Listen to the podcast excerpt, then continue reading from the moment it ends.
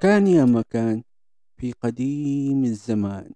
عداء يحلم بأن يدخل عالم صناعة الأحذية الرياضية.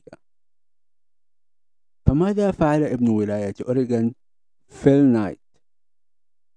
عندما كان فيل يدرس في الجامعة قرأ دراسة أن الكاميرات اليابانية بدأت تأخذ حصة من سوق الكاميرات في الولايات المتحدة. عندها فكر فيل لماذا أيضا لا يمكن للأحذية اليابانية الرياضية أن تأخذ حصة من سوق الأحذية؟ فقرر فيل الذهاب إلى اليابان لكن الرحلة لم تكن سهلة. فهو شاب في مقتبل العمر ولا يملك المال. اقترض من أبيه مبلغا من المال حتى يتمكن للذهاب إلى اليابان. فهل نجحت مساعيه؟ في طوكيو التقى بعدة شركات ولم يوفق لكن اليأس لم يعرف لهذا الرجل طريقا. وبعد عدة محاولات وجد شركة وافقت أن تبيع له عينة من الأحذية مقابل خمسين دولار ثم أكمل رحلته حول العالم لعله يجد أفضل من أحذية الركض اليابانية. عاد فيل بعد عام إلى الولايات المتحدة ولكن المفاجأة أن الأحذية لم تصل. فعمل في شركة كمحاسب. وأخيرا في عام 1964 وصلت عينة من الأحذية وعندها أرسل لمدربه بيل بورمان حذاء وأعجب بورمان بالحذاء وأصبح شريكا له. ومرة أخرى اقترض من أبيه مبلغا من المال حتى تصل أول دفعة من أحذية الركض. استقال فيل عندها من وظيفته كمحاسب وبدأ بيع الأحذية من سيارته حول ملاعب الركض في الولايات المتحدة. وفي عامه الأول كسب فيل ثمانية آلاف دولار فقط.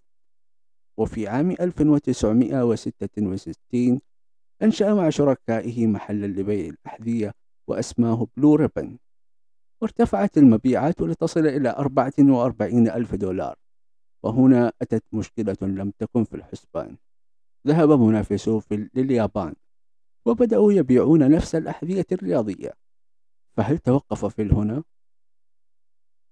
مباشرة ذهب إلى اليابان. ذهب فيل مباشرة إلى اليابان وعندها استخدم كذبة بيضاء على أصدقائه اليابانيين. فكما نعلم أن الولايات المتحدة كبيرة جدا. أقنع فيل أصدقائه اليابانيين أنه يملك أكثر من متجر في الولايات المتحدة وتم إعطاؤه عقدا حصريا لمدة ثلاث سنوات لبيع الأحذية في الولايات المتحدة. ومرة أخرى في عام 1967 عد للعمل كمحاضر في جامعة في الولايات المتحدة وعندها التقى بطالبة اسمها بينولوبي وبعد سنة من التقائها به أصبحت زوجته. ارتفعت نسبة مبيعات الأحذية اليابانية في عام 1971 إلى ما يفوق المليون دولار. دعوني أسألكم هل توقفت المشاكل هنا؟ ويبدو أن الحياة تضحك مرة أخرى لبيل.